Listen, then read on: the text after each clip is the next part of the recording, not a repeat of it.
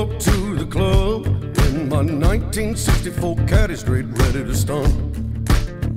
At a quarter to one, just a looking for fun. I said a twist for me, baby, hit a rip for me, baby. Take another shot, get lit for me, baby. Ooh, it's a quarter to two. What you wanna do? Cocaine, country. Hello, everybody. Welcome to episode 78 of the NFP podcast presented by 3D Entertainment. The NFP podcast is brought to you by Riverside Dodge, the official truck sponsor and dealership of the show, as well as Hooked Up Enterprises as the official in arena gear of the NFP podcast. And of course, Wrangler, the official clothing sponsor of the show. Wrangler, along live the Cowboys. What's up, everybody? What a day, what an episode we got ahead of us. The man of the hour, the talk of the town. Ky Hamilton comes on the show today to share his NFR experience. We'll get to all that in a bit, plus all the other NFR news, plus the PBR news, plus some Christmas plans. Holy smokes, what a day we got ahead of us. But before we get to all that, let's get to the boys. Jason Davidson, what's up, buddy? The talk of the town. Is he not? What a Holy what a way to go. Yeah. Well, I'm only home from Vegas for about 48 and some odd hours now, and I still feel um the effects and look and look seven like days. shit. Do I look bad? Yeah, you look Thanks, like Scott. you look like you just come from Vegas for a week. Yeah. Uh-huh. Tell you what, I haven't done that kind of a stretch in a while. That's a grind. That's a Wow. grind. You know, I think I started off well. I was just going to go down and play a little blackjack, and I look over my shoulder, and who do I see? Dalen Swearingen, Dalton Castle, Mason Taylor, Austin Richards, the crew. They were down riding some bulls. LJ, Boudreaux. LJ's deal at the at the Resorts World. So I thought I'd just go over and say hi. Nine Ding, hundred ding. and eighty dollar tab later, but it was good to see those guys. I'll tell you what, um, that's quite a entertainment value, I think, as far as just bull riding goes. Those contractors, they hire those guys, correct, Tanner? You know a little bit about that because you we had LJ. I missed that episode. Yeah, the they bull team stuff. guys. For the Yeah. bull team stuff, well, it's different. They enter them. You know, those those guys all enter their own bulls. So Bulls. yeah, LJ's not like paying for bulls. You know, Right, like those bull right. team events. Those guys are paying big money to enter a set of three bulls. And three or four bulls. I should look into it a little bit more, but here's the gist of it. They enter their bulls, they're three bulls. They win their money on how well their bulls buck, but also if the guys ride them, they get more points. So they're they're all like really rider friendly bulls that Oh, these man. guys are entering and bringing. So you're going to see lots of, you know, 88, 90 point rides. I think those guys, maybe not at that one, but at lots of them, they bring their own riders as Yeah. well. Yeah. So you you know like like you're going to want to bring your John Crimber on your 90 point bull and you want him to ride him because you get more points and then you can win the championships, right? But it's big money. I think there's a hundred some thousand at that one of LJ's and how many entries, right? Like they're getting to be big, huge, uh, huge events. The guys are making a lot of money. Was it a pretty good one there at Resorts World? Good setup Oh, and stuff. every bull just stuck their head out and left her to the right and kicked and spun. And yeah, they made some good bull rides. Really good. Dalen made a great bull ride, but they got him on a slap right at the end. Uh, Castle was 91. Um, I believe Castle rode all his bulls. Um, yeah, just boy, I, I as a bull rider, you'd think those guys would be licking their lips to get on any of those bulls. Really. Yeah. Yeah, I'm not sure what's added in the actual bull riding side of things for the riders, but I, I know that those events yeah are really made and catered for the the contractors themselves. LJ's big in that game. But Scott Byrne, what's up, bro? You're there too. What are you doing, buddy? Sorry, didn't mean to leave you out. We just got rolling. Hey. How are ya? I'm good, dude. I'm good. Yeah, everything's going good. Just fucking hanging out. I know like one place I was not, and that was Vegas. Like you, Mm-hmm. like me, we You had the invite. we had to, yeah, you're right. Yeah, but we had to stay home and grind it out, man. It's fucking that Mhm. time of year. Oh ho yeah, ho! I've invited. Scott to Vegas and on several holidays. And every, uh, maybe it's me. I never, I'm starting to I'm starting to think maybe you just don't want to hang out with me. it's okay, buddy. I do. I do. Uh, Mhm. No, we were just um Braden just got home from college on Saturday. Dylan's getting ready to go to Arizona. Lots of shit going on. So we just uh hung out here. It's minus 10 this morning. Uh, we are recording this, so that is not like normal. It's always been minus two or zero. Been having a great winter that way so far. So, Do you guys have any heading in- snow there? just a little bit, Skiff? not Yeah, much at same all. as here. Don't even know if we're gonna have a white Christmas, boys. First time ever. You have none up there, the lake. Li- I've like got just some a just little bit here, like of the last two days. The Yeah. lake, like Elkridge, when I was up at Elkridge, they got snow up there. But yeah, it's like looks but like not enough to snowmobile yet, is there? no, no, definitely not. Definitely a little bit different for a normal December. Definitely. This we had this the winter of 96 7. No snow. Um, no snow. Uh, I remember we wa- I went into the Centennial Auditorium to watch Wide Mouth Mason at New Year's, and we came out to snow. Went in there, it was just a fall day, and came out. beauty. Fun fact, Tanner. Fun Yes, sir. fact: we Mhm. fed cows uh, out on Steve's that land that you own, Right. um, till like well into January with no snow that same year. So Really? yeah, it was kind of good. But you know, the kids, eh? The kids just like, oh my god, like not my kids so much, but little kids like yours, they'll be just wishing there was more because that's what it's all about, right? And we're as adults are like, no, no, no, it's okay, it's okay. We can go without snow for Christmas. Oh fucking ho! Yeah, Let it be. Uh, yeah.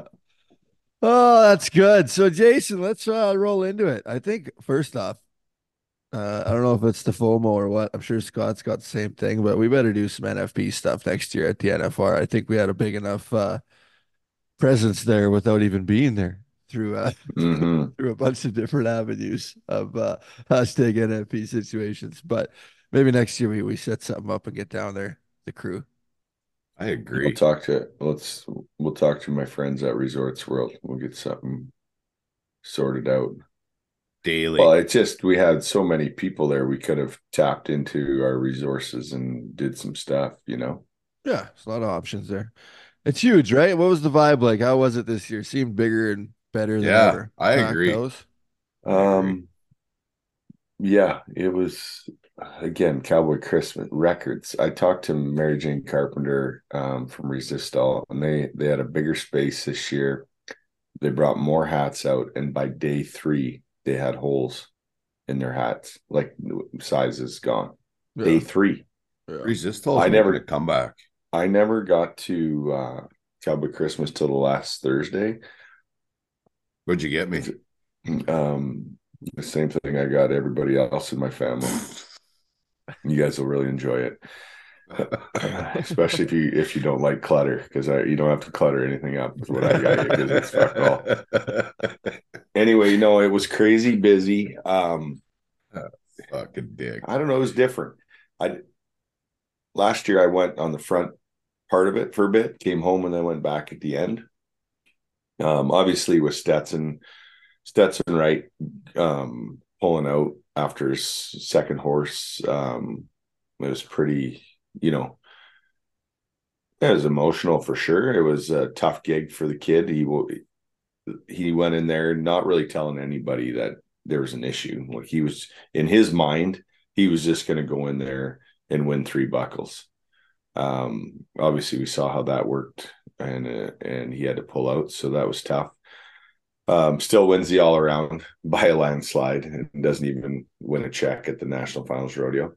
But how about our boys Zeke and uh, Ky? They just kind of took over. So I guess we had goals of winning three buckles, and we came home with three buckles with our athletes, which is awesome. Um, That- so that was cool.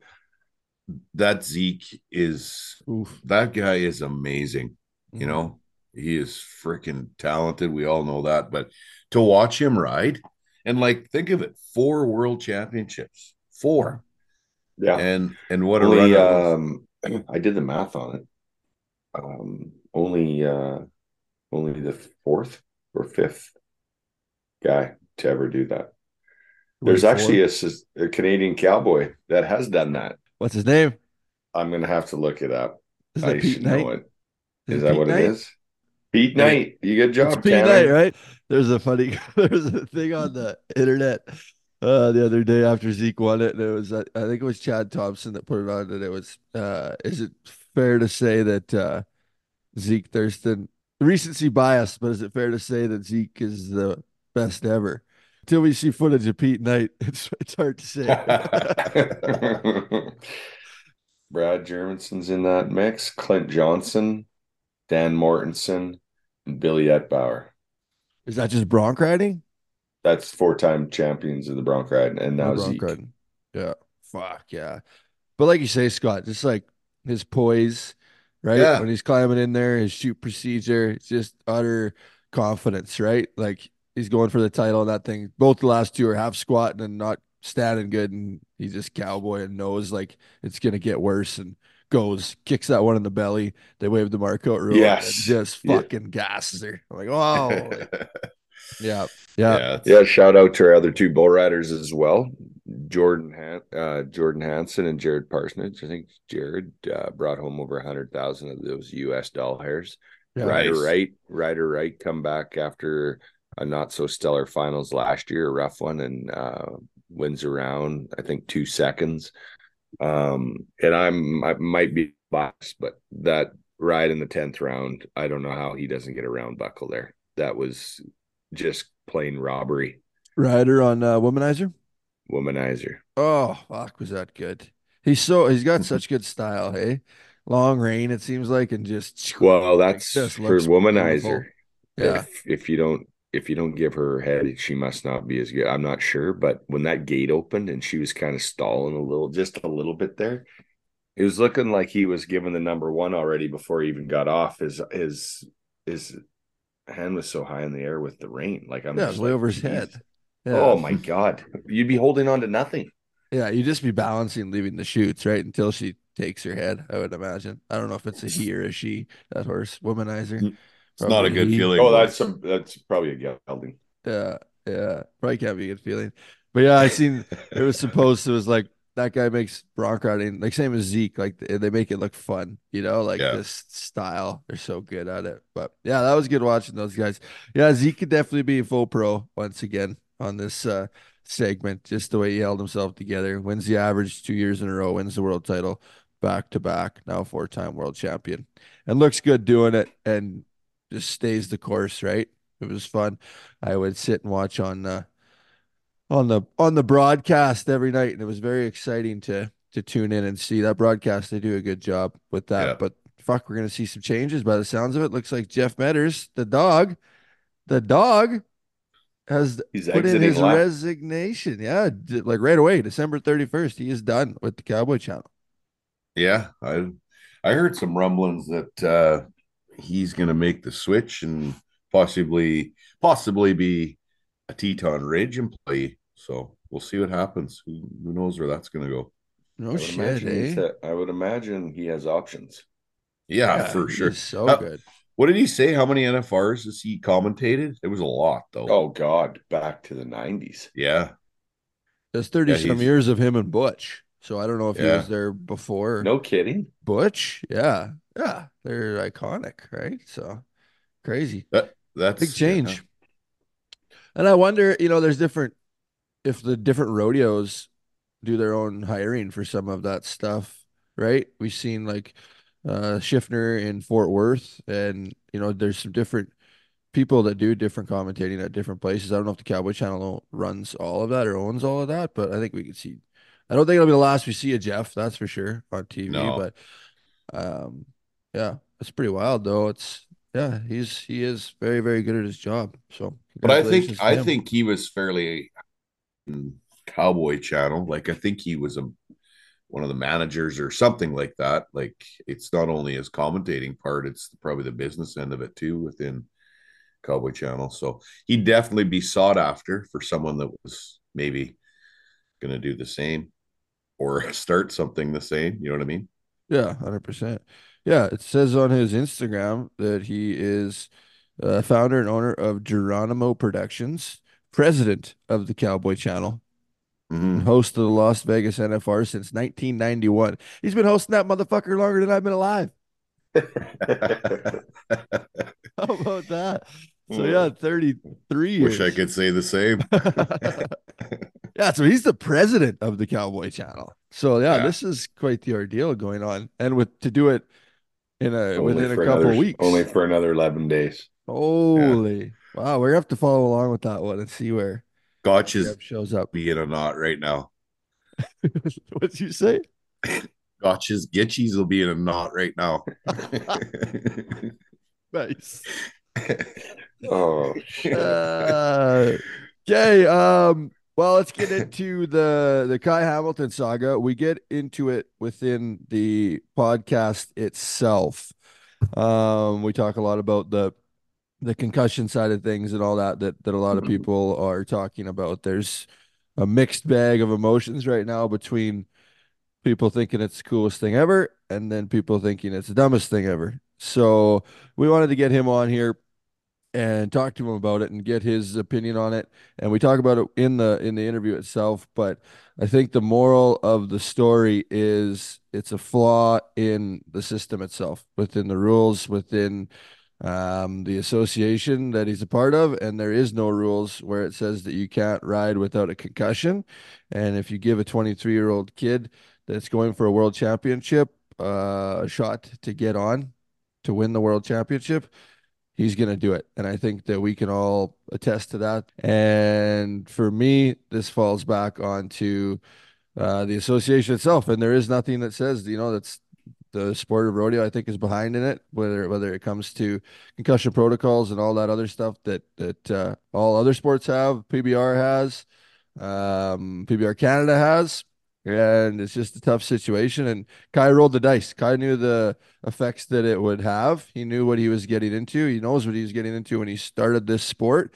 And he talks in it. You'll hear it. He was willing to to go and and sacrifice everything he has for that world championship, right? And um it's uh yeah, it's a tough one for me due to the circumstances of um, you know, I've obviously the president of the Ty Pozzobon Foundation and it's not so tough when you walk your buddy down down the aisle at his funeral, right? After after what happened to Ty and uh, the head injuries that he sustained, and we all know what happens in the future.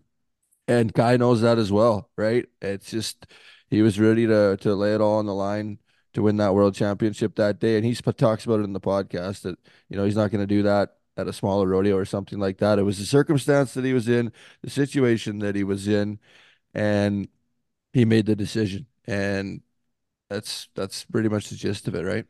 Well, and, I think it and it looked worse. It really looked worse than there was a lot of action going on with that bull, and um, a lot of people don't understand that bull didn't hit. They didn't hit heads.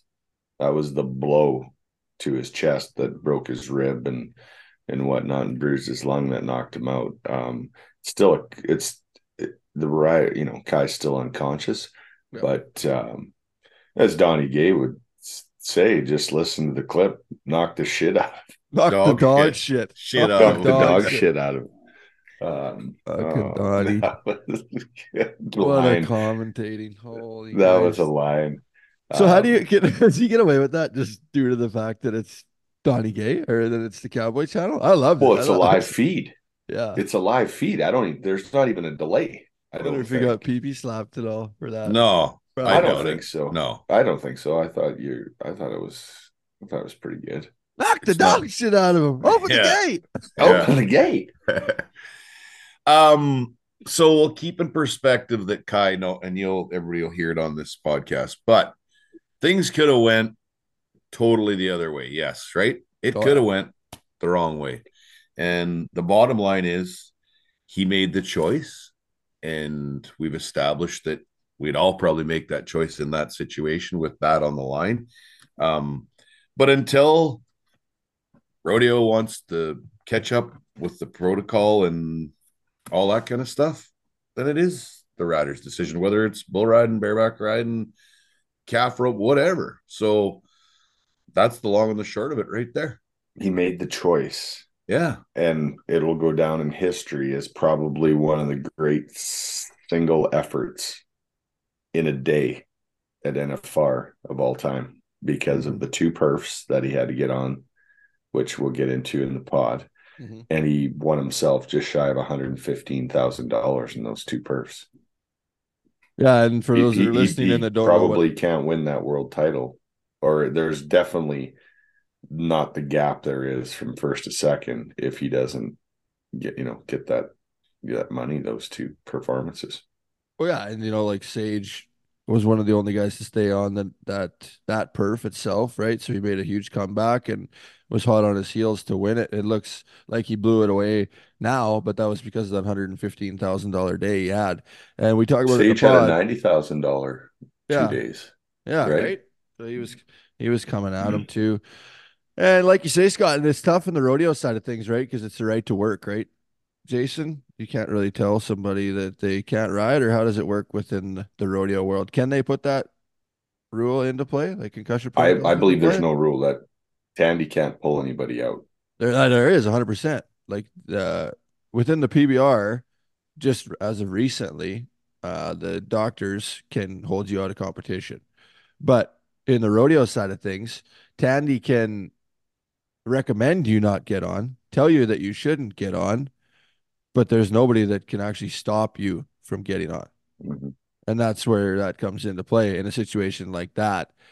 If you're not forcing him that he cannot ride, that kid at 23 years old is going to ride. And we've seen it within with a lot of guys that, you know, don't go PBR and go rodeo and to try to get around that so that they can can keep riding, right? So I wonder what Elvis is thinking when he's watching that, right? That Elvis takes those two hits and and Mhm. his life changed forever. You know, Curtis Anderson, and uh, you can find him on Facebook and traumatic brain injury survivor, but but changed his life forever, and he's a big advocate for that, especially that second hit, and that's where that stuff comes into play, right?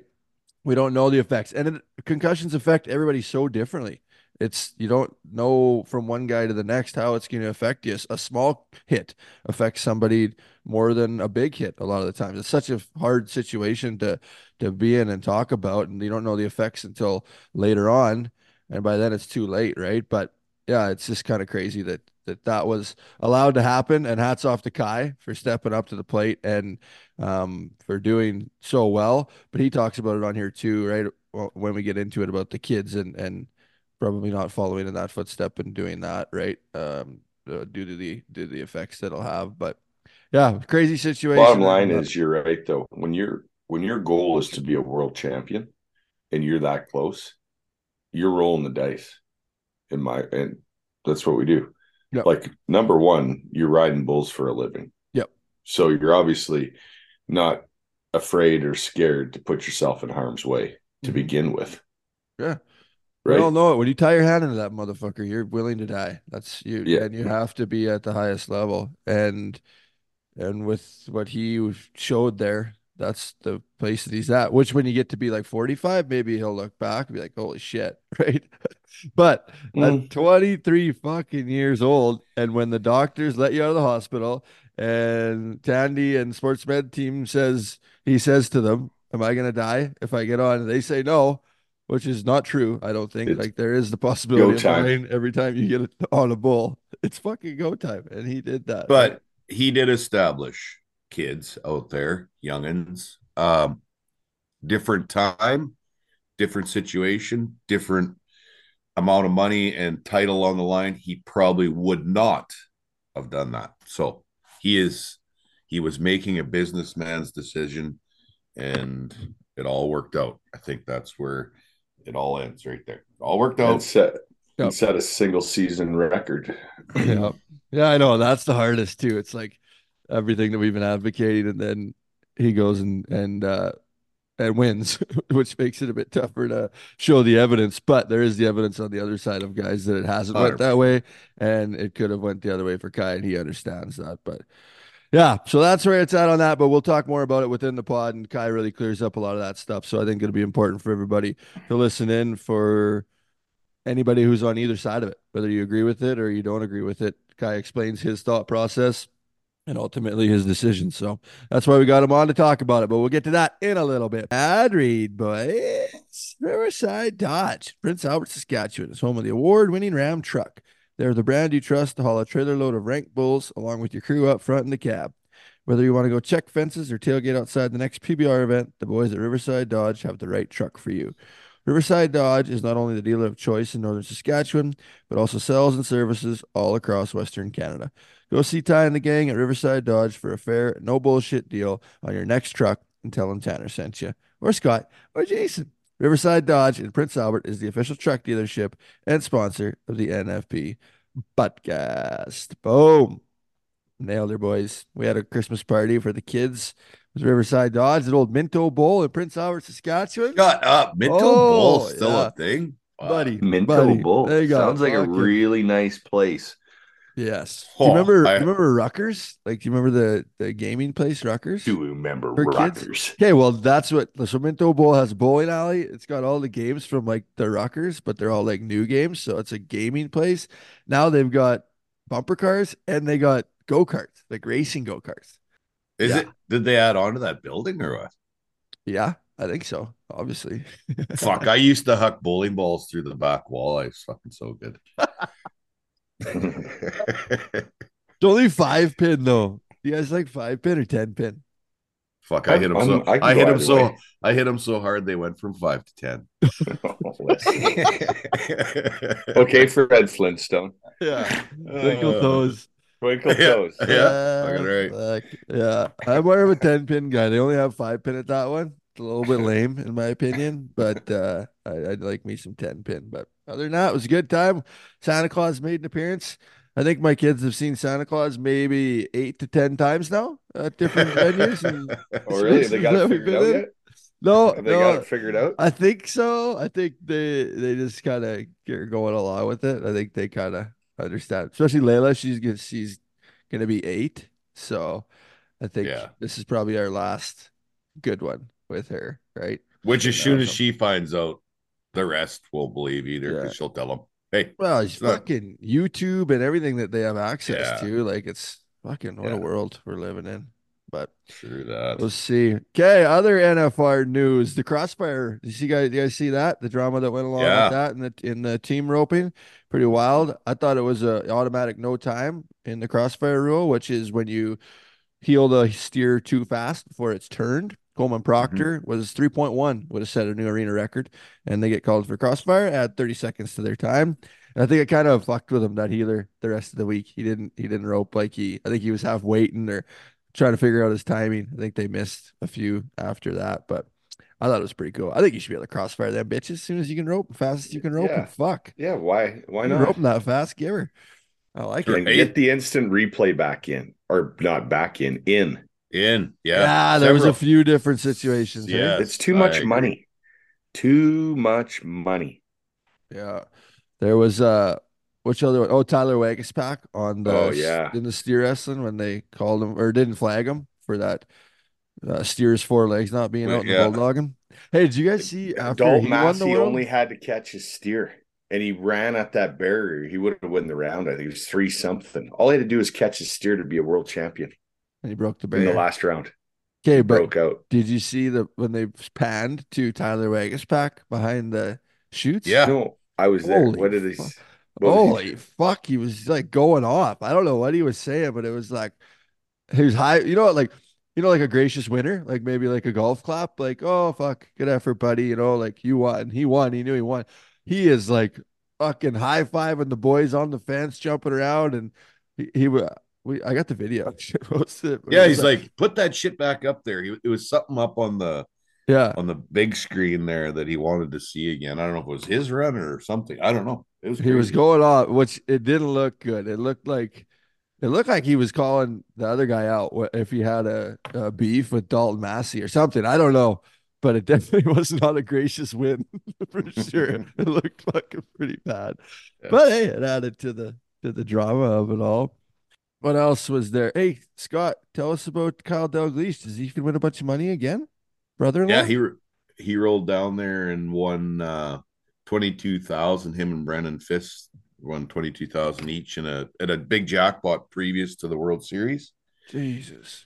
And then he went into the World Series and won just over fifty US. So yeah, he had a good uh Oh, no Okay. kidding. So seventy some thousand US. You bet. Yeah. Shit, Jeremy Buhler only won ninety thousand, but Yeah. not to one up both of you. Rocky Dallyn, like Yeah. for over a hundred. Fuck yeah. Yeah. Was it Murray Every- Linthicum too? Yes, Wasn't it they won. Rocky. Well, Murray? Rocky won with several or a couple different guys, but one of his wins was with Murray. Yep, for sure. Fuck, that's pretty good stuff. Yeah, How I'm hoping that? for a. I hope I get a fucking big Christmas present out of that winnings at Kyle's. Uh, that's not happening. sure. Did you get it last year? Because didn't he win a bunch last year too? I think it was a year before they won over 100K each. Yeah. Jesus, good for them. Yeah. US. So, you know, Yeah. So, uh, uh, Jason, the Stetson situation, you touched on it a little bit, but uh, you know, what was he saying afterwards? We all seen the the video of him break into tears. You see Cody literally hunker him in tight. You know, Cody, I don't think you wanted it on camera, and he was just trying to get him out of there before he had a breakdown. But I think you can see the emotions and what Stetson was going through at that point to to be able to not be able to ride. But what was the what was the behind the scenes situation? We asked Ky, but uh, you yourself, was it pretty hard for you, or, what did you say to him? Well, I, I sent him a text that night because I wasn't down there yet, and um, I never got a response till the next morning. And but you know what, Stetson, as a champion, he is like you have to when you take something away from somebody like that, and that's all they eat, sleep, and and dream about. You know, like he had full intentions of going in there and winning three buckles. Like that was he that was rolling the mind. dice. He was absolutely and he and he worked really hard to get there and nobody knew what what he went through to even get there from the wilderness circuit finals where he literally basically almost tore that or i think he did tear that hamstring off the Yeah, so it was not easy and i and if you watch that first bronc ride he was going at that horse and then just all of a sudden he's not on that horse anymore and then you really saw it in the bull riding that night. And and I think that's when you got to make a business decision too. That, you know, for me, watching him not be able to make um, or navigate that corner and that bull into his hand because he's basically riding with one leg, right? So you're Yeah. just you're putting yourself at a, an enormous risk. But you know what? As a the just the person Stetson is, he was late for one signing on that that third day because he was with sport medicine or sorry before the second performance um getting worked on and he was late but showed up and then he was on the back of the chute supporting his brother Ryder and Ky every round after that you know? Um and today well we're we'll be a day later putting this out. He was back in for his second MRI here on Monday and surgery Wednesday. And then here we go. Here's the rehab which could be anywhere from four to six months, and then you know hit the ground running in July and and qualify for another national finals rodeo. Yeah. but still finished. I think he finished fourth in the bull ride and never got on a bull, yeah. Right. That's Yeah. great. and in the top ten in the bronc riding too, Solid. Okay. and all Do around you champion. and all around champion. Yep. do you think within a certain point in the finals, there's 10 rounds previous to, to round five? Do you think they should bring the next guy in line in? Like Sure. if he turned, Yeah, if I he, don't- no, I'm just saying, like, It, it wouldn't. I know what you're saying. yeah, Yeah, I yeah I I would really be fine either way. I don't like you bring your 16th place guy in as an Uh, alternate. as an alternate, you know, But I wouldn't cut it off at five. If he can get on in the ninth round, I'd let him get on in the ninth round. There's so much money there. yeah, Um, there's talk though with this new deal done with Vegas that by the end of it, it's going to be at like fifty thousand a round to win. I am fucking gonna start riding bulls again like I used to. Fuck. Fuck Vegas, the entertainment capital of the world. I'm coming for you, baby. I'm coming for you. I'll oh, entertain Oh, some God. shit. That would be entertaining. We should have a, just a specialty act. You riding. You getting Oh, on man. Devil's Advocate. Oh, I'm going to start riding. Feel like- Char- Charlie Two. I know where I'll be for that. I'll be on the other side of the buck and chutes for that, and uh, prank. I'll have a hat or two and some bean bags ready to start throwing out there. Really bright ones. ba- basket full of marshmallows. Ah, good. Okay, yeah. So that's kind of cool. That's what we were. Everybody's wondering when you know the return of Stetson or when that's going to be or what the future prognosis will be. So that's good. That answers questions there. Um, Other news within the NFR housekeeping items. Jared Parsonage. We talked about him a little bit, Yeah. but I think we really got to go back to that round ten ride when he rode Flapjack. That bull was unridden up to that point of pages, and that bull's in the running for Bull of the World within the PBR last year. And big, stout, honking Brindle. Jared made him look easy, which Jared does. but Yep. that was a bull ride, and I don't think it got the credit that it deserved. Jared makes him look he's big and tall, and he has to make it look simple, and he makes all those bulls look easy. His ride in round eight on I think it was Razzmatazz, same thing. It was fucking bull ride. You put Mhm. um, Ky or you put Stetson on that bull, you're 85, 86 points. At the last round bull, you're 90 something for sure. You know, Jared's 81 and 88. Jared for Jared to get an 88, he's fucking Yeah. doing it. So shout out to him. He rode bulls, got shut out the year before that, comes back this year, rides four, I think, and wins over 100,000 and and uh, really redeemed himself. I thought. You know what the real shout out is though? He Let's might have looked really he might have looked good and made some good bull rides. He does not smoke cigarettes very good. I heard he tries to light him from the wrong end. Oh, it was hilarious. We got we had all our bull riders together there the last night at, at Resorts World and and four Marlboros going. It was it was pretty fun. nice. Um, but yeah, we had to straighten that out for the young man and get that cigarette turned around so he could actually get her going. Fuck.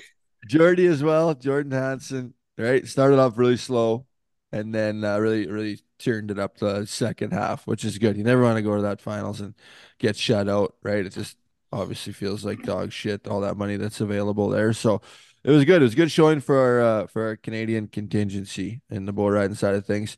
Dawson Hayes, same thing, had a bit of trouble throughout it, but then, uh, you know, got her together near the end and made some money. And Leighton Green, rough go as well. But they all, you know, they all plucked away and they all did pretty good. Zeke, obviously, the standout. Uh, Orin Larsen was there as well in the bareback riding. Nine trips Orin has made to the NFR. Yeah. Pretty amazing. Nine trips and and I tell you what, this uh this time down the old NFR road, he got the shit beat out of him. Like Yeah. Yeah. up until the end. Man, that's you know, I just gotta say, holy fuck, who would put I, the, like, I don't know why someone would want to put their hand on that rigging. But anyway, that's just me. Holy fuck them horses, Buck. And I mean stout.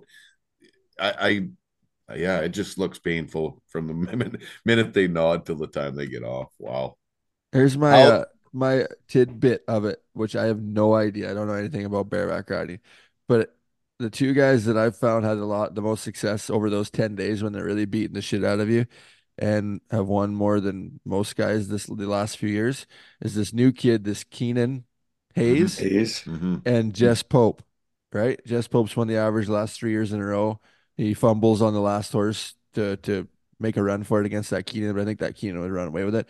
But you guys watch how they ride; they sit up more. Yeah, exactly. You see that? They Like they're Donnie like, McLeod did. yeah, they must. But But that's- that's from 'em. They used to ride like You know what I mean? back- They're not Yeah, sitting s- up, but they're definitely up more, and it doesn't seem like they take as much of a fucking beating as you know, like Rocker that's reared back and rocking. Holy Doesn't look as pretty, right? When but they fucking ride everything, and they sit up and ride them just as good, but they're not taking. I don't know. I don't know much about it, but that was my ten days of watching it. I just have me a nice little red wine and watch and have my opinions, just like every other coach rider. Just like every other coach rider. uh, but that's pretty good. I'm glad Jess Pope, uh, you know, got his year together. He just needed a new rigging. I think I really helped him at the Calgary Stampede um, when that rigging broke because it seemed to turn the season around. Look at him now. I think he owes me. Yeah. yeah, right. Yeah. He probably feels the same way. Okay, and Kraft, Tyler Kraft, we got to give a shout out to him on the making it there. It's one of three Canadians to ever uh, pick up at the uh, at the NFR. So he did a great job all through the week. Okay, and uh, a little bit of stuff within the PBR side of things. Jason Brady Fielder wins the event uh, last weekend. Wins his first uh, UTB event, which is pretty cool. Cassio Dias wins the weekend before that in Jonestown. So boys are showing up. I think there's a break now until uh until Albany, New York. Right after Right? Christmas. Right yeah. after Christmas, they get going again. So that's been exciting. Uh, I think it'll really ramp up now that the NFR is over and it'll be into its normal airing schedules as we're usually used to it within the new year and get to watch and cheer along as they go to Madison Square Garden and all those big ones. Uh, so yeah, we'll be tuning into that. Canadian Shelby Boisjoli wins the Breakaway Open. Yeah. That wasn't an event at the NFR. That was done at the South Point earlier on, but she takes it. There's a lot of talk been about big- that, eh? Yeah, the big, the big push. They want it. They want it, uh, or people want it. I don't know if if uh, the NFR wants it, but yeah, they're gonna try to get her in there. That's for sure. And do you guys think JB is uh, going to be certified good to go as a coach now after it really seemed like it was his uh, his coaching of of Ky of the week coming into the finals and then during the NFR maybe not maybe not the most uh, health centered wise coaching but but I think he uh, punched his ticket to let everybody know that he can uh, he can push the guys in the right direction to win. What do you guys think I think that? there's already some action on that. Yeah, me too. I think you'll be seeing a lot more of JB coming up. Uh, we'll throw it to our interview with Ky coming up pretty quick here. But before we do our new segment that we forgot to do last week, but we're gonna get to it this week. Sunday scaries. Jason, I got one. your life right now. Actually, I got amateur hour. Can I? Can we jump to amateur hour before Let's I jump, to off? amateur hour. Send it. Amateur hour is your best buddy phoning you two mornings while you're in Las Vegas and doesn't realize there's a two hour time change. Trying to get in my four to six hours, and after two and a half hours, I get a call from Scott Byrne twice. Well, FYI, I fucking knew you were two hours ahead, and I just wanted to make sure you're okay. Or We're behind. Whatever. Want to Yeah, know if I was just- okay. Just checking up on you. Well, I appreciate it a whole bunch. I really do. And I Yeah. feel it. Because then I couldn't sleep after. That's the shitty part. Why can't a guy at your my age just go back to bed? Nice. Because you got to piss every three minutes. No, it wasn't that. Mm. Oh, sorry. Sunday scary. What do you got? Sunday scary. Well, I think it's just everybody. Actually, the waking up in Las Vegas Yeah. on Yes, Sunday. That's yeah. the one, right? Like Yeah. you're it's like you say, all the cowboy hats are gone. Everybody's Gone. Either in their it's kind of like Morris, no- Manitoba in a Oh. sense, Scott. No, yeah. Las Vegas and Morris have something in common, except for there's no tumbleweeds going across the casino floor. Just wake Hey, up. that stretch. airport, that airport is the fucking funnest place on earth to land in and the most depressing place on earth to leave. McCarran International. Holy cripes. Yeah, that's the Sunday scary, everybody. Unless you've won like Ky or some of those guys, you know, it's obviously you're fucking still juiced and on cloud nine, but probably for all the fans and everybody that's really been in taking it in, or the people that gambled all week. Oof, that's a tough, tough, tough Yeah. Sunday.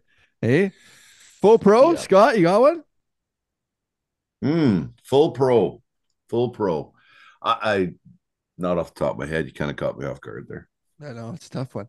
I think there was a lot of different full pros throughout the week, but I was going to throw it to Zeke, just his performance, complete domination. A little bit biased, obviously, on that, but even if we didn't represent him and and uh, he wasn't Canadian, and I think everybody in the bronc riding world can see the dominance that that guy's had the last two years and and showed it this week. Didn't bobble once, made great rides, and uh, kept his head on all week. And Yeah, ass. I want to add to that. That's the best part about Zeke. I've known Zeke since he was a little kid. Um, when he went through the trick ride and used to come over to our camp at rodeos and stuff. That guy has not changed. He's a good guy. I don't think there's any behind the scenes drama that follows him. He just does his job, has his family, has fun, and wins. And that's full pro. Yeah. Uh, also, amateur I had when this rode in was uh, the round eight bull riding judging. that was a good one. If you don't know what I'm talking about, go back and watch round eight. The bull riding, some terrible fucking judging went on there. Uh, and then remind me next week. I got to go. Oh, also the rules. Oh, how about the NFR rules, PRCA fucking rules? How there's no concussion Yeah. protocols, and they change the rules as they go. And like Ky talks in this one, they changed it that day on them. That's an amateur fucking hour, is how they can just make up rules as they go as well. And Gotcha. round 10 saddle bronc riding, how Ryder Wright Iceman didn't win it on womanizer is and I'm not a judge, but I'm and I usually do not say it. I'll say it to myself or to two close friends. I don't go on a podcast and say it, but somebody break that down for me that is an expert at saddle bronc riding and tell me how he doesn't win the round. Yeah. Uh, I thought Zeke on um, the Calgary horse, what do we call that horse? Is it Explosive Skies? Oh yeah, what a ride! And That was crazy. Ryder Wright on Womanizer, two of the greatest bronc rides of well ever. Yeah, yeah, They're just amazing. yeah, amazing freaking rides. remind me next week for amateur hour of uh of parents taking the spotlight. That's going to be my amateur hour for next week, and I'll elaborate on that more or next time we Oh, come back. Please, please do. Yeah. Uh, um. So yeah. So guys, we're gonna be gone until after Christmas. So Merry Christmas, Happy New Year to everybody out there. Thanks for listening. I know everybody's probably driving to their families and doing all that stuff, and um, it can be a tough time of year for a lot of people. So stay strong, get through it. Reach out to whoever you need to to to get through it. But hopefully, everybody has a Merry Christmas, Happy New Year.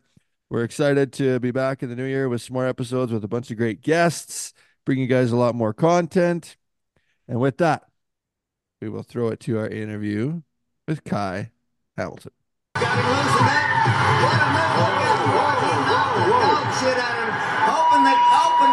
Hey, this is a hundred thousand dollars right here if you can make it Here we with go, big black bull. Get a hold of that left foot. Get a hold of that left foot. Atta boy, now you got a chance. Come on with it, Kyle. Come on with it, Kyle. Come on with it. Yeah, how about a how about a eight second bull ride? Show me the money, baby. I love being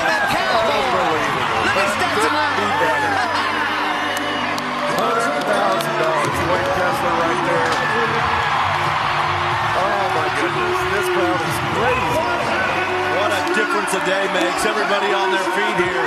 Everybody should be on their feet. That was so good. That's Hollywood type stuff right there. I mean, he's bucked off right there, but he will not give up. Coming around, look at that free hand moving the core of his body around in position. Oh boy, this is Cowboy in 101. December 13th, 2023 should probably be a day that everybody remembers in rodeo history. Tonight, he made the only ride in the eliminator pen at the NFR worth 88 points, won a total of $114,000 today. How'd you do it? not being a pussy. well, growing up, cowboys were my heroes, and that's all I ever wanted to be was a cowboy before I was a bull rider. And that grit and determination and tough mentality that cowboys have, uh, I've carried it with me the whole way through. Our guest today is a four-time NFR bull riding qualifier with wins in Houston, Cheyenne, and most of the biggest stages in the world. He's been the talk of the town, most recently capturing his first world championship, becoming the first Australian to win the PRCA Bull Riding World Championship. From Mackay, Queensland, Australia, it's the champ, Ky Hamilton. What's up, buddy? Oh, not much. Staying out of trouble. I don't feel like that could be true. Probably, especially after coming off of a world championship and doing that in Las Vegas. What the hell's been going on there? Uh, a lot of trouble. No, a lot, a lot of winning and having fun. Yeah, a lot of fun. What'd you guys do? Was there a big uh what what does the world champion bull rider do? I know that the bareback riders and the bronc riders, those guys all fight each other for a while in the room and have wrestling matches and shit. What goes on in that bull rider room and what the hell do you guys get up to afterwards? Uh, well, Gwatney, he brought in a bottle of Jaeger, so we were taking Jaeger shots directly after the perf before they even did the buckle presentation. and then it continued after the buckle presentation and then carried on to the casino. Nice. Is there like a is there a presentation for all the champions? Is there a champions night or anything like that? Or do you guys go and do your own thing once you get all your stuff on that stage? I, I, not that I know of, is I mean, I went and did my own thing, but I, I don't think they do like a awards night or nothing. Yeah, they just drop a stage out of the roof right after and then present all the average winners get their um, saddles right after the event. And then they do uh, they drop the stage out of the ceiling right away and and then go through bareback to the bulls and present saddles and buckles there and they all stand on the stage together. And and you ride around in a Polaris too, Yeah. right? Yeah. And then that's it. Then they come to Resorts World and drink tequila with JD, or try to, try to. Yeah. Okay, okay. Tell me, tell me about it. Okay, been after it all these years, dreamed about it since you're a kid, kid, I would imagine. But what was it like on that stage when it was all done to see that box with that buckle in it coming to you? That you you'd finally done it. What was what were you thinking? Uh, well, I couldn't stop looking at the buckle, but in the same token, it didn't feel like it had really happened. I just don't know if that's because it hadn't sunk in yet and like it still kind of hasn't. Yeah. But I mean, I couldn't stop looking at the buckle, but yeah, like in the same token, it still, I don't think it sunk in. Wow. Did you sleep with it? No, they took it off me right after pitches. No shit. you put your name on it or what? Yeah, and I guess you don't get it back for like a month or two, or something like that. Oh damn. How about the paycheck? Is that sunk in yet? Yeah, did you sleep with the Uh, yeah, paycheck? That that's sunk in. I checked my bank account today. It looks good. Fuck. What'd you come out of there Right. with? What was the Top Gun uh winnings? Uh, I think, I think with the average money, it was like 200, 230 or something thousand. Sweet. USD. Yeah, you come to Canada, that's worth a million. Honest yeah, I know. Probably Australia It's- too. Same with Australia. Yeah. Uh, fun fact: you and your traveling partner in the last two years in PRCA bull riding, just in prize money, have earned 1.2 million. His money last year, your money this year. That's just those two as the PRCA champion last year and then this year. That's what you two Really? made. Yep. Yep. That's you edged nice. out you edged out the eight time champ by three thousand dollars to now hold the single season record earnings at five hundred and ninety five thousand four hundred and fourteen dollars. You got Hell one on yeah. him. You got one Got Better luck next time. So what what comes with so for those that don't know, you won the Ram Top Gun Award, which means out of all the events of all the participants that were participating at the finals, you won the most money out of everybody there.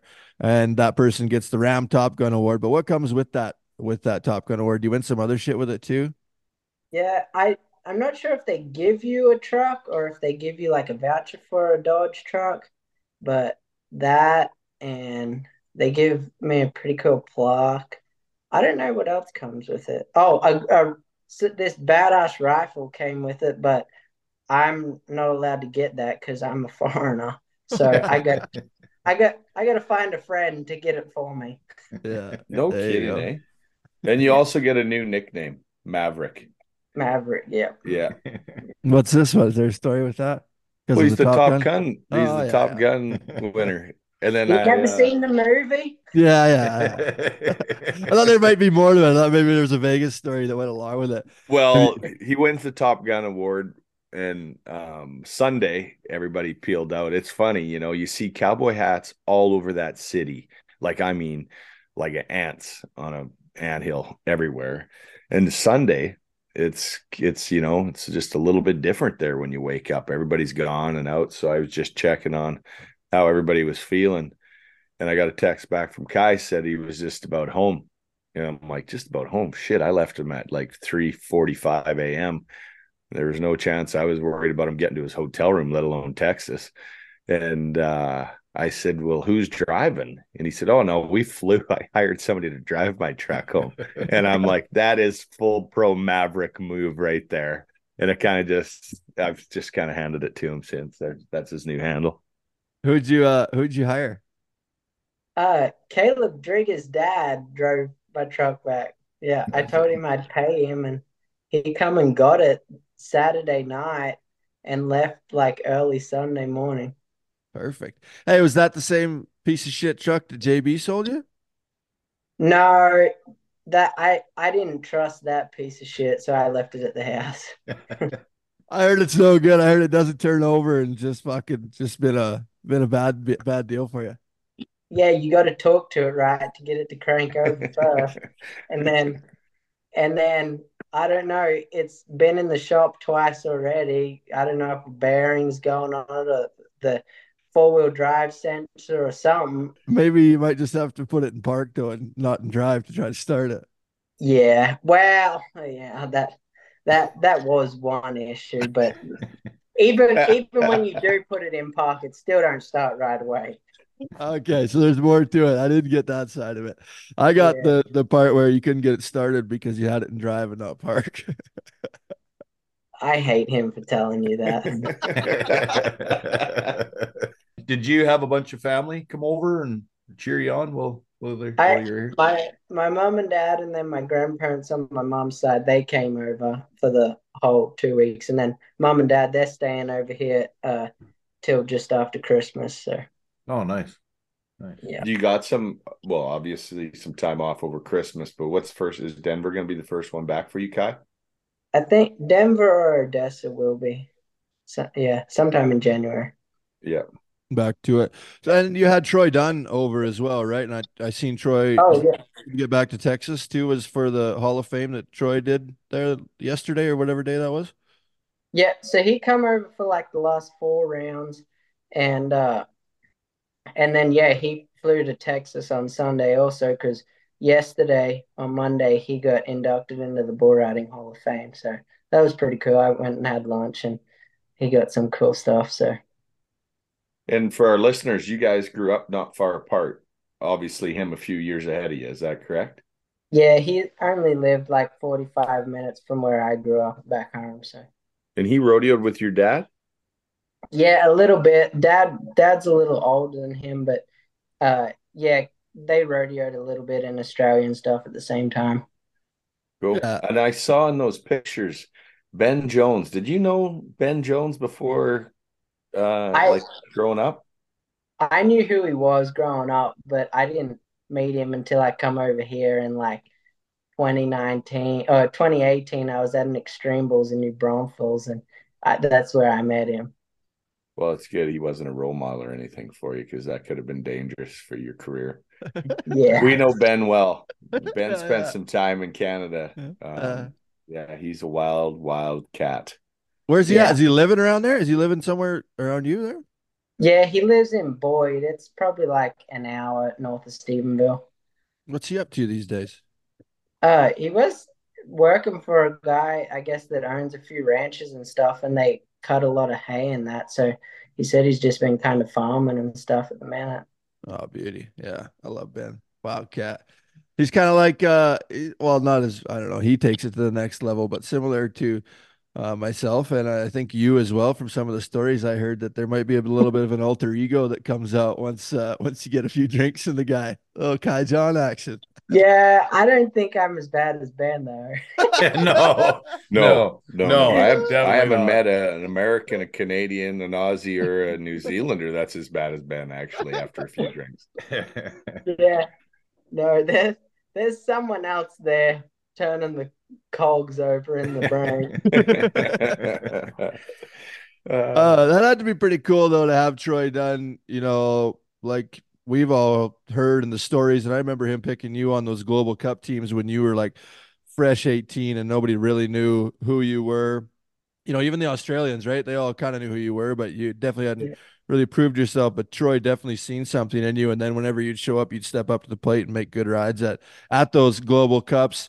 And he was kind of like your mentor, right? Where you learned a lot of stuff from and one of your idols, and then to come full circle, him be there to cheer you on to win a world title. Him, obviously, the first PBR world champion from Australia. Yeah. So kind of a full circle moment for you, or is there some significance behind that, having him there with you when you did that in Vegas? Yeah, no, that was pretty cool. Yeah, like you said, I I've been around him since I was like 15 and I I always idolized that guy and I was always picking his brains about riding and how to get better and stuff like that and uh still up to this point I text him or call him every now and again and kind of get his opinion on stuff. So it was pretty cool uh to have him there when I did win it and yeah, that that's for sure will stick with me forever. It's pretty cool to have the at the time the only Australian world champ there supporting you. So that was cool. He'd probably be the type of guy that wouldn't sugarcoat much, eh? He'd tell you how the bear shit in the buckwheat, eh?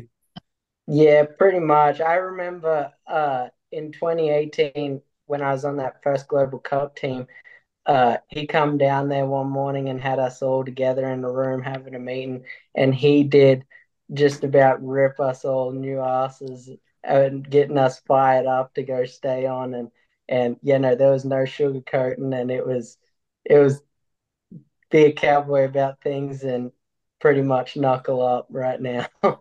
Knuckle up. Literally, probably knuckle up. Did you guys have like uh boxing stuff for some of your training? Oh yeah. Yeah, that was their yeah, warm up. That was their camp, we had us pre warm all up before boxing the each other. How'd you guys all fighting? How'd you fare? Did you do okay? I got the shit beat out of me. Uh, Speaking of Aussie World Champions, we know uh, Troy is PBR World Champion, but as far as PRCA champions, and I didn't realize this, you're just the third. Dave Yeah. Appleton, Glenn O'Neill, who's now a um, Canadian, obviously married uh, Danny and Roddy Hayes' daughter, or sister, sorry, and then Ky Hamilton. Only three world champions out of that. You know who could win one though is that Aussie that was standing on the back of the chutes with you every day. He's a hand. Damian, Yeah, yeah. yeah, he sure is. so do Yeah. you know him from from like back home, or did you guys meet over here, or what's your history? I yeah, I met him over here. I I didn't know who he was until he got over here and kind of started doing good at them college rodeos, and then I seen him pro rodeo, and uh, yeah, and out the last two years, like he was rookie of the year last year, and then made the finals this year. Like he's just getting better and better every year, and it it was kind of crazy because I didn't know there was that many bronc riders back home. And now it's like there's just a wave of them coming and a lot of good guys. From every country. Yeah. Yeah. Man, that's Yeah. a tough event. Mm-hmm. Yeah. There's a yeah. What is maybe it's the horsepower or something over there. I remember like you know, hey, remember Scott, Jason? Like there's always Aussies in in Canada, and they come Yeah. to the CCA rodeos or the pro rodeos. The bronc riding's always filled with Aussies, and I think it was the like they like the horses over here or something. But there's always been Aussies that are over. Scott Yeah. Johnston, Troy and I had a good visit uh, about a lot of those guys. Remember Scott Johnston used to ride Bears and Mhm. broncs. Um, yeah, we had there was always four or five every year, new ones to the CCA. Greg Potter, I remember Greg Potter riding at the CCA finals when I was there. Um, went on to be an NFR guy, PBR finals guy. So, did you know Greg Potter, Ky, growing up? Yeah. Uh, I went to, he put a board bull riding school on one time. I think I was 15 or 16, and I went to it. And dad kind of knew Greg too from back home rodeoing and stuff. And uh, yeah, I ha- hung out with Greg a little bit too and picked his brains about stuff also. So Did Yeah, he teach you more about riding bulls or rolling cigarettes with one hand? uh, probably more about rolling the cigarette. Rollies. Yeah, he just rolls his own out of the pouch. That guy. Yeah. hey, same as the new guy, Macaulay. Macaulay Yes. Leather. All them That guys. Do you roll a- your? Do you can you roll your own too, there, Ky, or maybe left? I I'm not that good at rolling my own. I just like to pull them out of the packet and He just likes to pull them out of the red Marlboro box. yeah. Okay, Kyle, getting into it, the finals itself now, the uh the guy that came into the finals this year seemed like a little bit of a different guy, maybe than the than the last few years, right? And was there something that that changed for you coming into it, or what was the difference this year coming in? It was you were focused, laser focused, looked like nothing was going to beat you. I know Stetson ended up being injured, and not being able to ride, but I don't think that would affected you affected you this week. It seemed like you were on a mission and you were ready to win. Yeah, I don't, it's weird. This year's been different, and I couldn't really put my finger on what it was. I like start of the year, I went back to getting on a lot of practice bulls, and I mean, I was down here, so I was spending a lot of time at JB's, and I just went back to getting on practice balls whenever I wasn't at an event, and uh, it seemed like these last two months, I had about a month off in October when I got my face fixed, and then once they cleared me on that. I was getting on balls two, three times every week. And I I knew if I got on a lot of balls before I went out there that everything would be second nature. And so that's I just hammered the practice bulls and and I mean hanging out hanging out with winners, I mean I get to travel with Stetson all year long and be around them Wright boys and then hanging out with JB like when you're around them kind of people all the time, like their mentality, whether you notice it or not, it does rub off on you.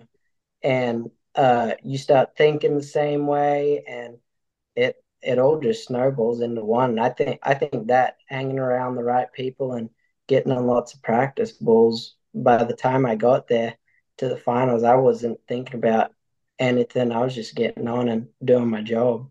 Well, shit. You wanted. You even got on two on Wednesday. You liked it so much in Vegas. yeah. Worked out all right too. Yeah. Tell us about that one. Well, Tanner, I'll let you take that away from Tuesday night to Wednesday.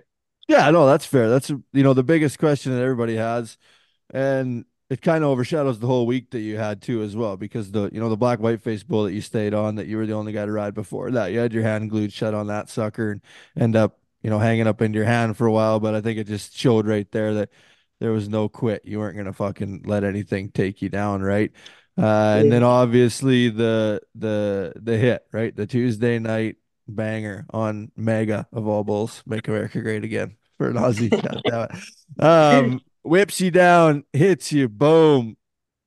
In comes the media. In comes all the different everybody chiming in on it. What happened? What's the going to happen to Here comes all the experts. Is he alive? Right. That was the big thing, right? You didn't wake up. They they cut to commercial. They stretch your ass out, and it's like this motherfucker alive? You know, to start with. Then you go to the hospital, right? Nobody knows what's going on. They announce that you're out, which everybody's like, well, yeah, he's out. Like he's, yeah, we'll see if he makes it through this in the first sense of it. And then boom, the next day you're getting on in the afternoon perf. So for those that don't know, Las Vegas, due to the shooting, uh, to kick off the NFR at UNLV, they had to cancel the first perf of the NFR. They made up for that perf by having two of them on Wednesday. So there was two rodeo performances on Wednesday, which happened to be at what 10 in the morning was one of them, and then again at six Yeah. o'clock at night. Getting smashed and getting hurt on Tuesday night. Obviously, that was the worst day it could have possibly been for you to have two perfs on that Wednesday. But the next thing that we see, which there's no updates, there's no anything. I noticed in the bronc riding, you're on the back of the chutes helping Damian Brennan on with your vest on. Walk us through the hours of what went on from leaving the Thomas and Mack, your mental state, how the hell you ended up getting on, how you were allowed to fucking get on, and walk us through it, man. Let us know what what went on in Ky's world.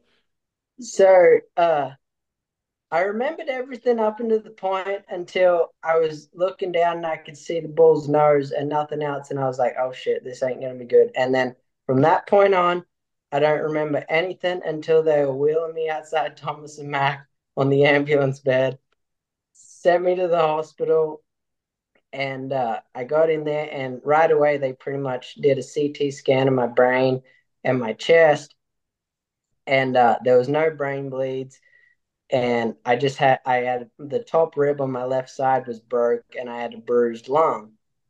Well, I guess there was some kind of little air pocket or something in my lung, and they wanted to make sure that the broken collarbone wasn't pushing on any blood vessels or anything up by my neck. So they did another scan, and then they said, "We're going to keep you in overnight because we want to keep an eye on that air pocket in your lung."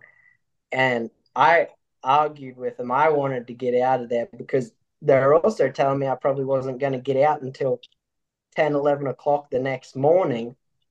And I'm like, no, that can't happen. Like, I'm meant to be riding tomorrow morning. I'm not staying here that long.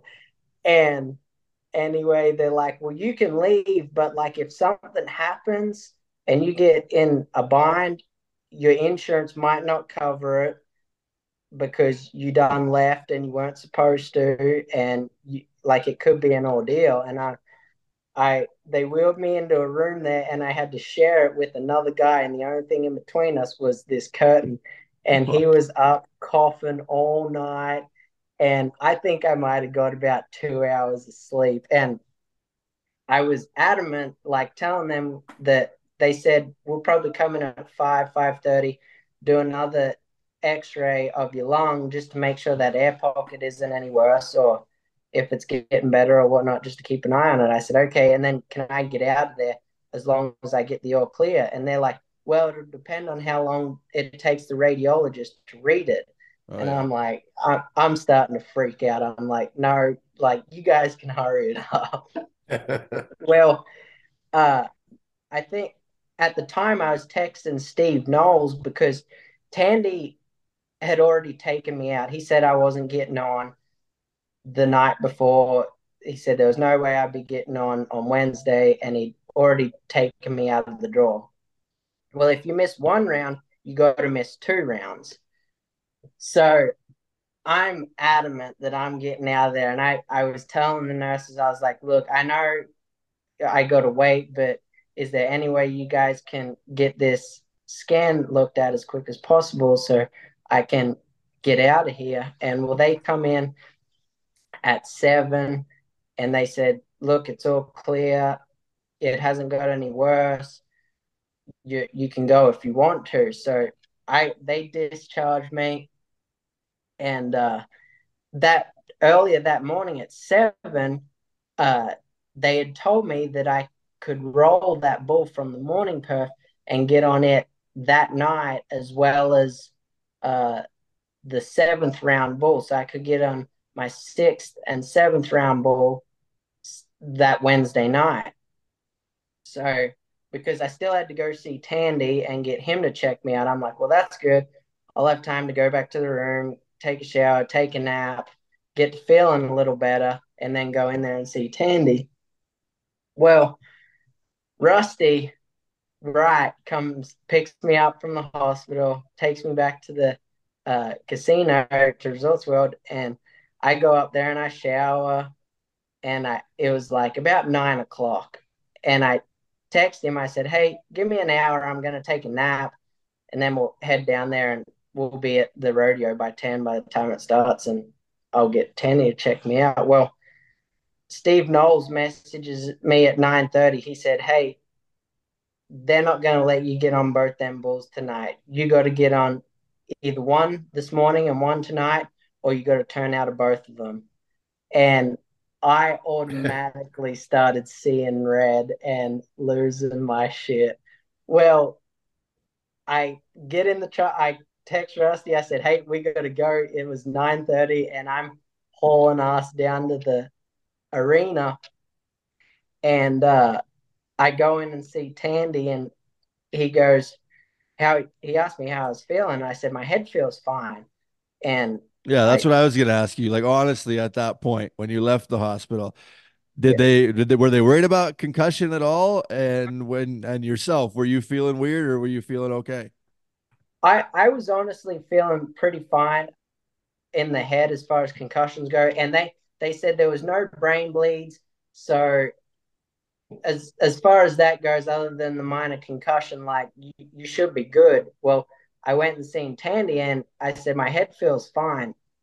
And he said, okay, well, that's good. He said, how does everything else feel? And I said, well, I mean, I got a broken rib, that's that, and the bruised lung. I said, all I want to know is if I stay on and get off somewhat decent, am I going to die? He's like, no. I'm like, okay, that sounds like a go ahead to me. Rusty told me that because uh, Tanner had texted me when he saw you on the back of the chutes with a vest on, and I'm I'm sitting in my room. I was on a Zoom call with with uh with someone, and I just text Tanner back. I'm like, uh, I don't know. Like I thought you're just because you need to have a back number to be there. It was just easiest to throw your vest on, and you're going to to uh, help Ryder in the bronc riding or something or Damian. And then yeah. I'm the bull riding's on, and I'm watching the guys that now can challenge you for a world title, and uh, they they stayed on, and I'm like, oh wow. And I'm back to my Zoom call, and then all of a seen all of a sudden I seen this tall, skinny Australian riding a bull, and I'm like, was it? I don't remember that bull or that and I'm like, is that a replay? And then they panned the the only reason I knew it was live is because they panned the audience. And the Wednesday morning crowd was very light because the contestants only got 10 tickets each to give away. And I'm like, holy shit. what just happened here? What just happened here? Wow. That was wild, wild events of Wednesday morning. But yeah. it only gets better. But well, we there's so many fucking things that are fucked up about that, right? Because First, they tell you that you can get on both those bulls at night, and then yeah. they switch it, right? And then pretty much force you, a 23 year old kid that's trying to win a world championship. There's no actual concussion protocols or rules within the PRCA. so they force you to get on at 10 in the fucking morning on a bull after you, they cartage, like, you know, and I, and I understand where you're coming from. And I get there's a lot of people that are like, you know, you gotta, that you shouldn't have got on and all that stuff, right? Due to the concussion, whatever else. But, you're not going to back it yourself. This is what you've went for your whole life, and I'm sure it's probably different if it was some somewhere else or not as big of a place. But Yeah. this is what you've dreamt of your whole life, I assume, right? Yeah, uh, yeah, and that that's was my exact thoughts about it. I'm like, okay, I'm riding bulls. Anything and everything can happen when you're riding bulls. All I want to know is if I do my job like I'm supposed to every time and get off good, I'm I'm gonna be fine. It's not gonna harm anything. And Tenny's like, no. I'm like, okay, let's go. Yeah. So so back it to back it up a little bit. Why was there a flip flop on yes, you can get on both in the evening to no you can't? Who changed that rule or why was that rule changed in the space of, you know, 12 hours or whatever? Well, there was a few different things that got involved in it. That I two guys had said, yes, that's fine, you can do that, like no dramas whatsoever. Well, then I guess word got around, and then they ended up, the board ended up having a meeting about it, and then they're like, well, if so, if say like a calf roper or a team roper hurt their hand and they wanted to roll a calf or a steer to the next performance, then we got to do it for them. And I was kind of like, well, come on, that's kind of chalk and cheese. That's comparing oranges to apples, but okay, whatever. Well, then Girls to boys. I, th- I think there was some guys in the bull riding locker room that thought if I didn't get to get on, it'd give them a better chance. Yeah. So they didn't like the sound of it. And so then they just ended up saying, look, no, you either got to turn out tonight, today, and that means you'll have to miss tonight, or you come in and you get on both of them. And I, I said, I ain't turning out, load them suckers. Now, did you, Ky? You you had did you have to take the reride bull since they had turned you out though, or did, was that the bull that was drawn to you Wednesday morning? No, so uh Wednesday morning, that was the one they had drawn to me because it was Monday night before the night I got wrecked out. They drew the sixth round bull and the seventh round bull for that next morning. So I already mm-hmm. had that one drawn. Well, when Tandy took me out on the Tuesday night when I got wrecked out, that took me out of the draw for the seventh round that Wednesday night. So Oh. when Wednesday night come around and I was still getting on, they give me the first re-ride, which was Devil's Advocate. Devil's fucking Yeah. advocate. Yeah. I'm not gonna God. lie. I'm not gonna lie. I was, I was like, geez, this is Oh gonna my either God. really good Fuck, or Or Me too. really fucking I- bad. Yeah, Yeah. I was just like, no, fuck fucking any bull but that one. Anybody oh, Jesus that Christ. well, I- just anything. Just, yeah. Yeah, Even like the that- first round, that like that day up, right? It was like it could have went either way. Luckily, it went good for you. It hasn't gone well for other people, right? Obviously, in some of those situations.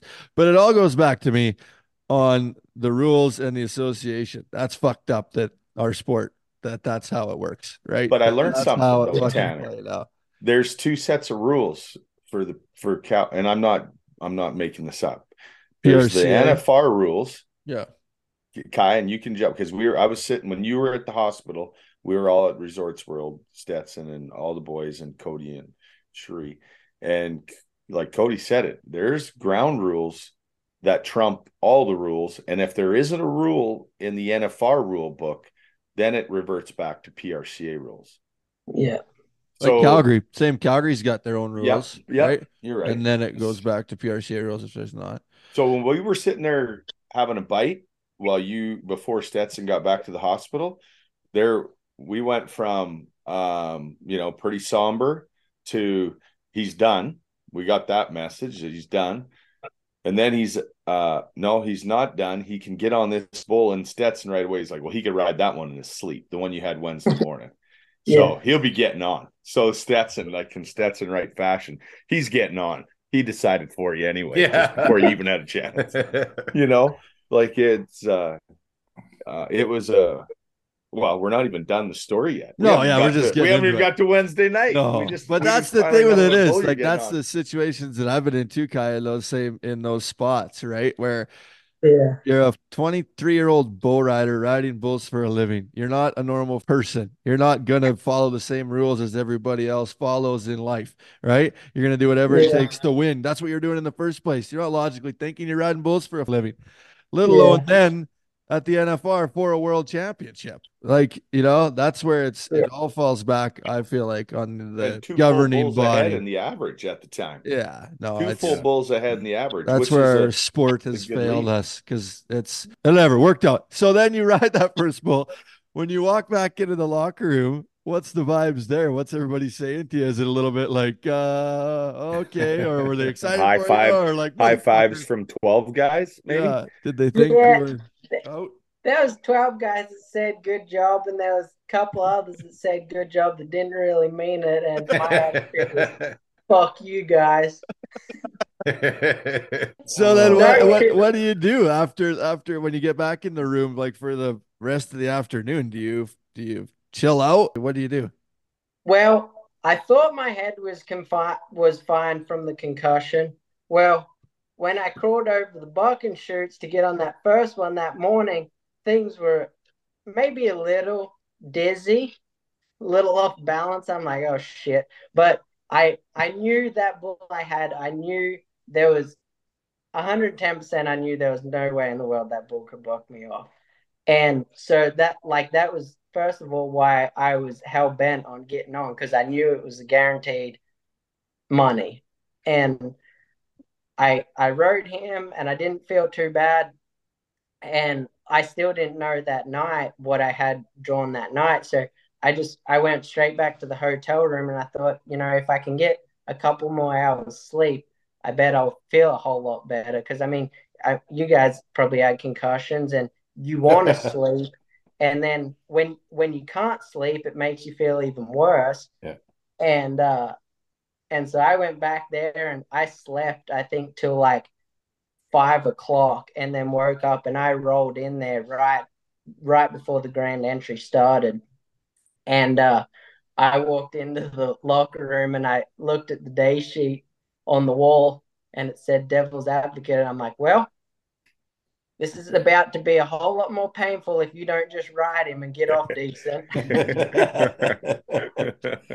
Yeah. Had you seen some videos of him beforehand? Yeah, I had Yeah. seen videos and I knew he was mean. I I I knew riding him might not be the hardest part. I just knew trying to get off him and get away without getting in a wreck again was gonna be the struggle. Right. And I I just remember thinking to myself, well, he can't hook you if you're in the middle of his back and pay attention when you go to get off. Yeah. and he tried everything to get you off too. Like he was not smooth. well, did they did they not switch deliveries on him? No, he's at the rights. He's been at Yeah. the Is he rights at the right? last while. Yeah, last year. Okay. Yeah. I think he got rode the earlier round, so Dwayne was putting a little bit of extra juice in his flank for old Ky. But the highlight, the the best, the highlight of it was his 14 riders had hit the ground Yes. Prior. Yeah. prior Yeah. to Ky getting on. So are you mentally thinking about that? Are you mentally knowing where you're even at at this point? Or did you just slide and ride and go? Or did you know that there was a possibility of 100,000 being the only guy to ride and pretty much clinching a world title? Well, it was kind of weird. Like I, I knew there was only 14 guys. I knew there was 14 guys had gone and no one had stayed on. It was I knew that, but I think I was so shit scared. It wasn't even registering registering with my brain that all I had to do was stay on and I'd win a hundred thousand. I was just like still thinking, just stay on him and get off good. And Stetson, he was on the back of the shirts. And when it was time for me to go, he was so jacked up because he knew that all I had to do was stay on and I was winning a hundred thousand. And he was back there. I swear he was jumping around more than I was before he before I got on. And he's like he was telling me to bear down and go ride the shit out of him and and yeah, I end up riding him and jump off, and I think he was just as jacked as I was when I got off here. Uh, but the 18,000 and 300 people in that Thomas and Mack were all jacked for you. People will leave during that bull ride, and, I Yeah. and I have noticed in the last probably five or six years, you know, and Sage has been a result of that. Stetson now, like that bull riding is good at the NFR now. It's good, and it, uh, you couldn't say that 12 years ago. You know, um, people were leaving. There wasn't anybody leaving their seats Wednesday night. And did they come out of them when you made the whistle on that gray, mean hooking son of a bitch? I'm not joking. I I get I got hair standing up on my arms right now thinking about it. The concourse, everybody. I was standing in the Wrangler suite looking over from the door, and the people in the concourse screaming and hollering. I think the guys slinging beer were cheering for you, buddy. so you lived through it, and then he did. He got Nate down, right? Did you see that? Yeah, Did he, you look back? he got Nate. Yeah, He I is was like, bad. Well, "Eh, glad it wasn't A- me. Askey, Askey had him in. Uh, would that be the second round? He would have got him then if you got him. in the- Yeah, and, and he, he got he got him good too. yeah. Yeah, Well, Yeah. that's what happens when you do land right in front of him and you're Yeah. facing him. You can't Yeah. look that one in the eye and not take a shot. Yeah, but Yeah. e- either either way, he's caddy for a big bull. Oh I mean, yeah, he's he's smart. Well, even Smart, Nate, yeah. they just went to roll him, and he, I think he stepped on his foot, but he just fucking swapped it. yeah. Took, took, took, fucking Yeah. underneath of him. Been there. We've been there a lot of many times.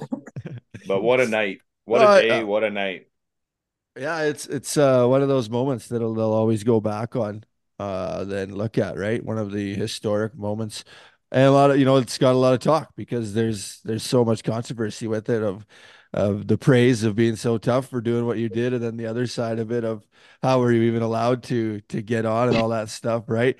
And I think as you Yeah. know too, it went good. It worked out for you, but that can Yeah. go the other way, and I think that that's the one side of it that that people need to realize too are young guys, young kids that are, you know, getting going to get on and stuff is is there is that fine line of of situations and being tough and also not doing the right thing, right? And you like you say, you knew that you were feeling good and they talk about how you didn't get hit in the head, you got hit in the chest, different stuff.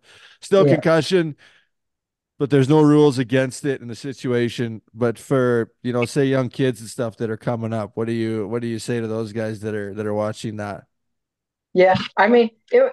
It was a big stage and a big moment. I mean, like like you said earlier, if it was at a smaller rodeo to where it wasn't going to pay that much to win and there wasn't a world title on the line, well then maybe yeah, there there might be a little more thought process go into it. But when you're that close to winning a world title and it's literally right there in front of you, you just got to reach out and grab it.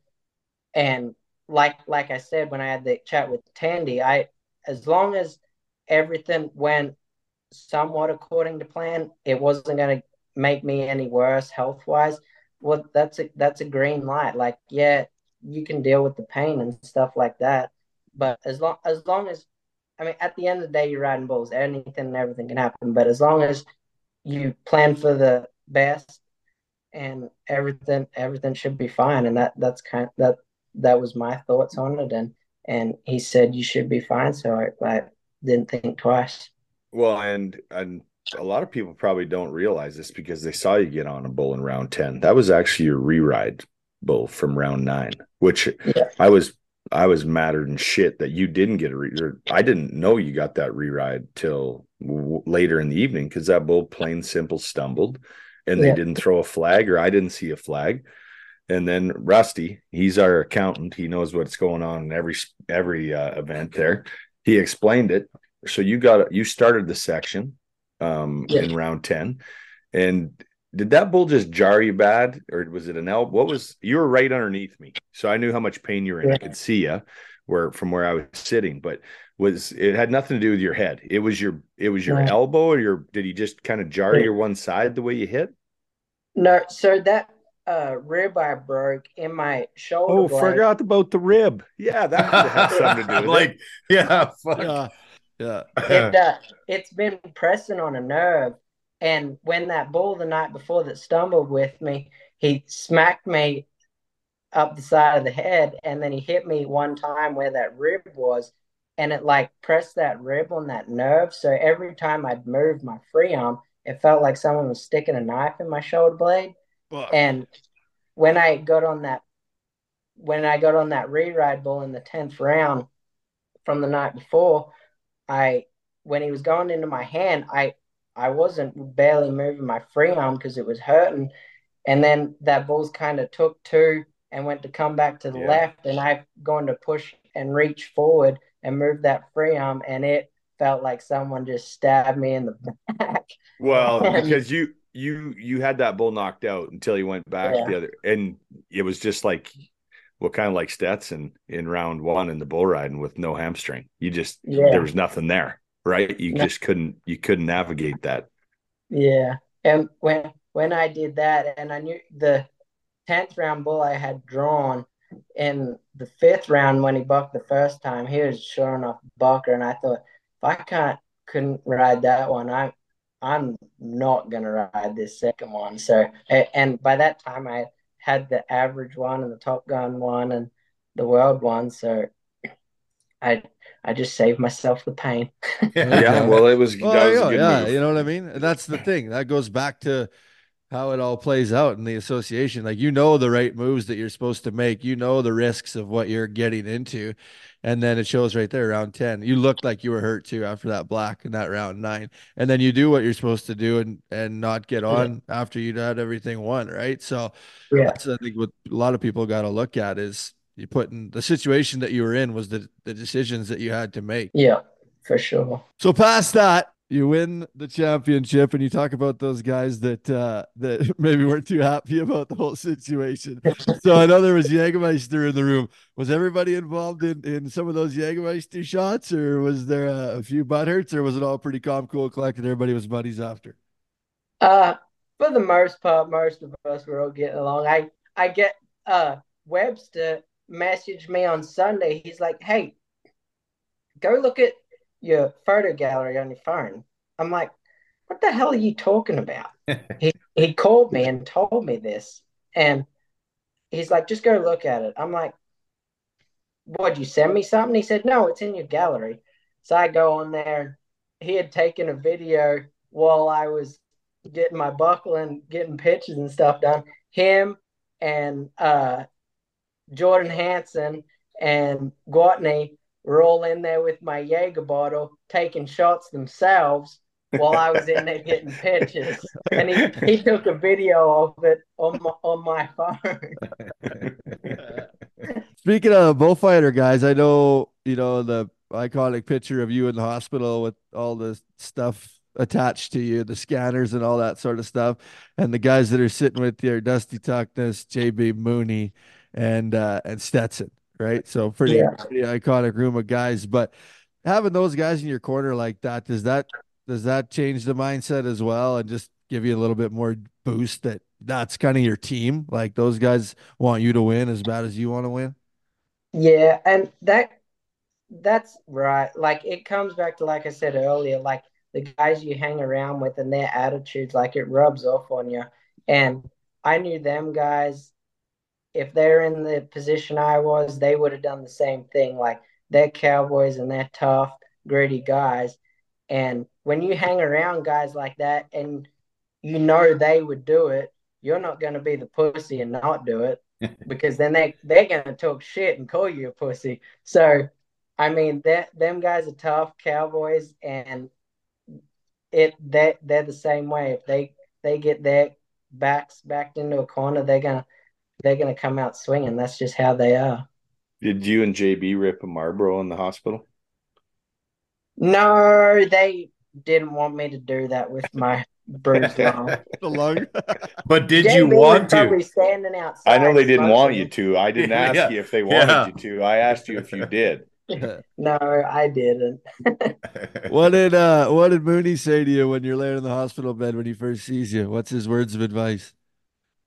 He's like, well, good thing you got two lungs. I figured there wouldn't be much sympathy there. So, So on the other side of things, you know, obviously you had the finals that you want to. Your best friend, your traveling partner on the other side of things in uh in Stetson Wright has a torn hamstring, tries to get through day one. Um, you really overshadowed the story of the of the NFR. But at the start of the NFR, he was the story, and and not being able to compete. You see him, you know, hold on to his dad and and in tears, and knowing that his finals are are done. When you go back to the locker room and he's having those sorts of emotions, what do you, as a traveling partner, say to him, or or what did you try to do to help him out? It it was kind of tough. I like I ended up texting him that night because I like I honestly didn't know what to say. Like you got a seven time, eight time world champion now. Like I didn't know what to say. Like I know you want to tell him like you know keep your head up, like you'll get through it. But I at that point I didn't know what to say, and I I got to thinking about it, and then later that night I texted him, and I I really did feel sick for him. Like he he was on track to try and win the triple crown and and he was going to have a good shot at it. And uh, I I was sick to my stomach when I found out that he wasn't getting on in the second round in the bull riding and that he was going to be done. And I I ended up texting him and I I told him I said dude I'm sick for you. And and I just hope you you can stay positive about things and and go ahead and get this fixed because I I know myself that you can win the triple crown like and but uh he the next couple of days like i think as it went on and he like realized that he really couldn't keep competing i think he was kind of at ease with it and and hell he stayed out there the whole two weeks and signed autographs and did, did, all that stuff that yeah that I mean, Shit, I don't. Ky, he I don't, couldn't even stand up in the shower, let alone ride no. a bucking horse or a bull. Another yeah. story he just about wiped himself out getting out of the shower. His leg gave out on him. Serious, like just was he by himself? Or? Yeah. well, but yeah, that's one thing uh, I did mention to him, Ky. Um, I, I, don't know if you, I'm sure you saw. I posted a picture um, on Instagram. Everybody in the back and the one guy with his hands up, and you were in the arena with your hands up. I think that just sums it up. There's a picture of of uh, it would have been from Stetson's first NFR in 19, um, which that would have been yours too, right? Uh, no, my first 20? one was 20. 20? Yeah. In 19, when he rode one and and and Ryder and and Rusty were on the back of the chutes cheering, like those are the yeah. people that you want to have in your corner for sure. And yeah, um, you know what? I think that. Well, I was going to mention this too. I think your level of stardom we had uh, Flint's show Thursday, um, following the big Wednesday night, and uh, we got up there, and you should have seen the crowd that was was there and waiting for the boys to leave. So it was it was Ky, Ryder, and Stetson, and uh, Ky phones me. He's like, "You're gonna have to help me get out of here. Like, I want to, you know, you wanted to go have a rest, and I didn't blame you for that. And I saw your stardom, your level of stardom, just yeah. reach another level in 24 hours there. And yeah. uh, trust me, I've been using that with everybody I've talked to ever since that wants to write a check too. So um, it was it. No, I'm not joking, fellas. It was crazy. Um, they moved the stage this year upstairs. Um, so it wasn't easy just to get out of there like it was yeah. in other years of Flint show out the back door and you're gone. And uh, that's how you gauge it. I think you can walk around and and see all the signings that are going on with different guys from different events. And you know, there's always people, but not like that. Not what I saw there on Thursday, and that was that was incredible. It really was. Yeah. What does it? What does that do to you, Ky? Does that change anything, your mindset or uh, attitude towards what you're going out about things? I know that a lot of people, right, when you when you hit that next level, you become a world championship. Things change, right? Is it probably not sunk in yet, but uh, does it feel different for you? In situations like that? I I guess a little bit like at, now it's like a lot more people recognize you, but uh, I it still hasn't sunk in completely. But I too I know like at the end of the day, your job's to ride bulls, and you go you got to stay level headed about it. And at the end of the day, I I remember like when I first met JB and all them guys that I looked up to, like I thought they were these super Superman like superheroes, and then you get to know them, and you realize they're no different to me and you. They just they've figured out how to win more than everybody else, and that's what makes them so good. But at the end of the day, they're still normal human beings, and that and that I I'm just still Ky and still think the same way. I I just have figured out how to win more. Was there a point during the during the 10 days or maybe sometime during the year this year when you were having the year that you had where you kind of had a, a come together moment or a situation where you were like, you know what, maybe I am good enough to be a world champion, not just a contender or not in the top 10 or an NFR qualifier. I could actually be a world champion bull rider.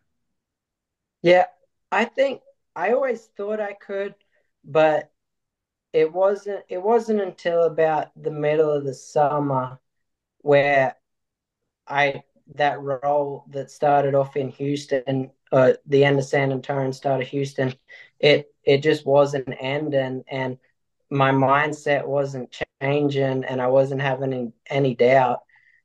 And I just kept hammering and kept at it and it made me realize like you you can run with them guys all the time. So don't stop now. So have you have you talked to Donnie Gay since uh since the mega incident? oh yeah. I want to get it. I want to get a shirt made with the picture of me knocked out with that bull that says he knocked he got the dog shit knocked out of him.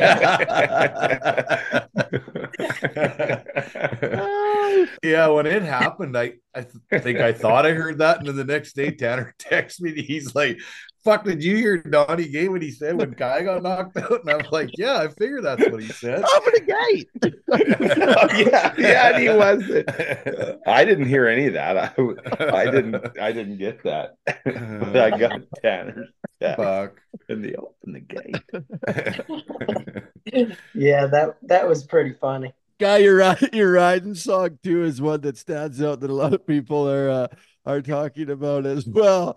Uh, known by by the name of cocaine country dancing. So is that uh, is that uh, just your favorite song, or is there some meaning behind this one? So uh earlier this winter when I guess this is what started it all. Things weren't going worth a shit. I went to Denver, Fort Worth, started San Antonio. I fell off everything. And after San Antonio Extreme Bulls, I said to JB, I said, Hey, I'm coming to the house and I'm getting on bulls every day this week. I'm getting this shit figured out. Well, when I got there, like it's so casual when we're practicing, like we're talking shit, m- mucking around. Like I just had no cares in the world. I was there having fun and I said, fuck it. I'm not wearing my hat. I don't give a shit anymore. I'm just going to ride bulls and have fun. Well, Randy uh, introduced me, Randy Quateria introduced me to the song Cocaine Country Dancing. and for the attitude of not giving a shit, I thought that song was quite fitting and sounded pretty good. And I took a liking to it. It is a banger. It is a good one. We've used it for the intros and the turns outros on this.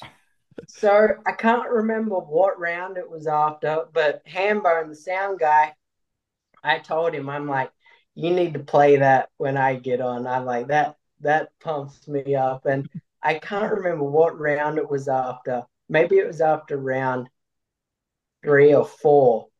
Paul Cauthen, the guy that wrote and sings that song, follows me on Instagram and Yes. mess and and messages me, let's fucking go. Yes.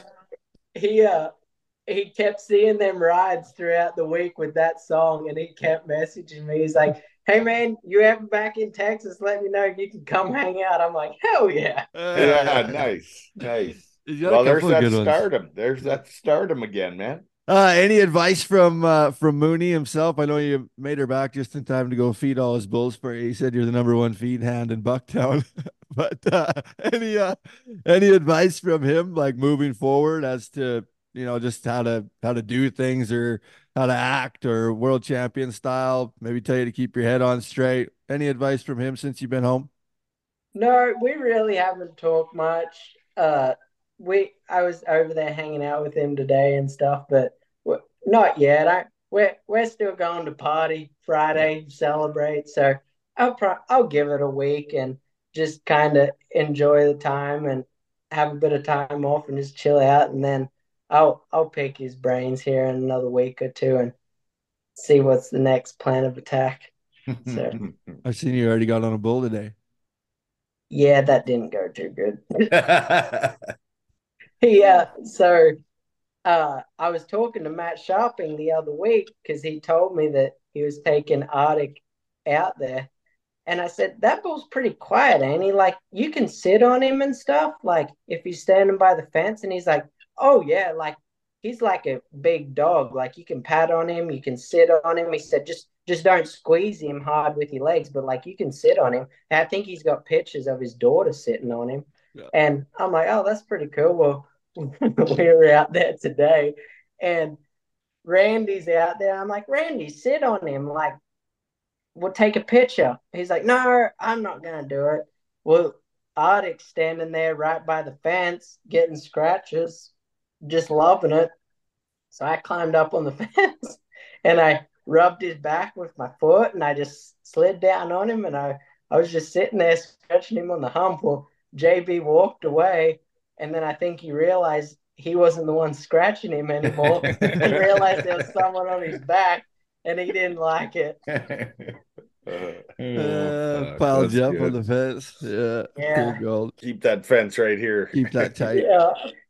How is the? I'm sure the world the world championship uh, uh, overtakes it, but how is the body and the head and everything now that you're home and kind of all the all the excitement's maybe a little bit down and uh, you know the fans everything's not there. You're back home, not by yourself, but you know what I'm saying, right? It's it's kind of Yeah. all finished now. How's everything feeling? It's it's feeling a little sore, I guess, because I mean, you're not thinking about riding and stuff every day, and your mind's not kind of occupied with other things. But it'll be good to have a few days off, and I bet here in another week I'll be feeling back to normal again. So Yeah, you deserve it. I think a little time off ain't gonna hurt Kite.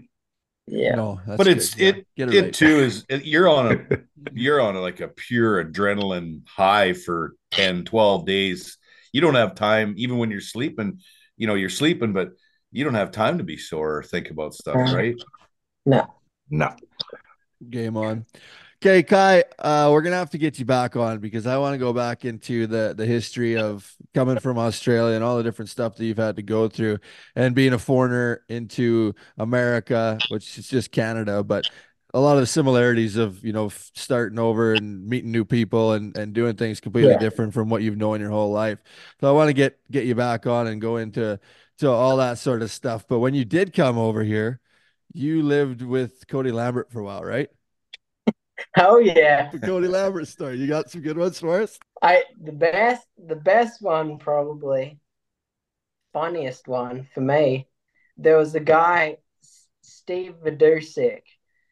He uh he good guy. He he was got a little strung out on alcohol and drugs and stuff. Well, he come out to Cody Lambert's and Cody took him under his wing and got it.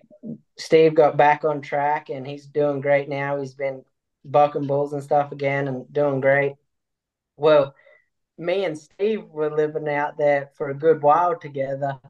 Well, we were living up there at the barn and we'd water the arena for him with the tractor and stuff. And in, instead of if it was windy or rainy, we wouldn't pull the roller door up to drive the tractor and the water trailer straight out the back. We just turn and drive it across the concrete patio and then drive it outside. well, it there may have been a lot of mud and dirt all over the concrete slab from the tractor, and we didn't get a chance to clean it up in time. Well, Cody pulls up there to saddle his horses and and go ride and rope, and there's mud and dirt all over the concrete slab. Well, we did get an ass chewing. But uh. then by the afternoon, it was all good. We were roping and having fun. But we didn't do that. How'd you get hooked up with him? Was that through Troy, or how did you get hooked up to stay at, at Cody's place? Yeah, it was through Troy. Uh, when I was going to college, uh, in 2019 was my first full year over here, and I wanted to stay during the summer and rodeo. And I asked Troy if he knew anyone over here still that I could just kind of base myself out of just while I rodeo and stuff. And he ended up calling Cody and and passed my number on to him, and I called Cody, and and then I was there for all of 19, 20, and pretty much most of 21. So, oh, heck. And yeah. what he's got like a bunkhouse there, an arena and stuff. That that there's a few different guys, right, that live in that like around there. Or he takes in. Yeah, yeah. No, he's always there's always guys passing through there. He's got like a barndominium on the end of his arena, and then he's got another like kind of shop with a, another room and kitchen and stuff in it too. He's he's got quite a lot of room there for to help people out and stuff. So that's pretty good. And I I think there was a story uh, it was on Dale Brisby's podcast I think that you told but he really kind of gave you the the confidence right to maybe take that next level. Yeah, uh in 2019 I was just kind of scatterbrains trying to figure out how to rodeo and stuff and like I knew I wanted to do good things but I just didn't know what direction to go and how to go about it. And during the NFR in 2019, he come down there one day and he's like, "You've been watching it?"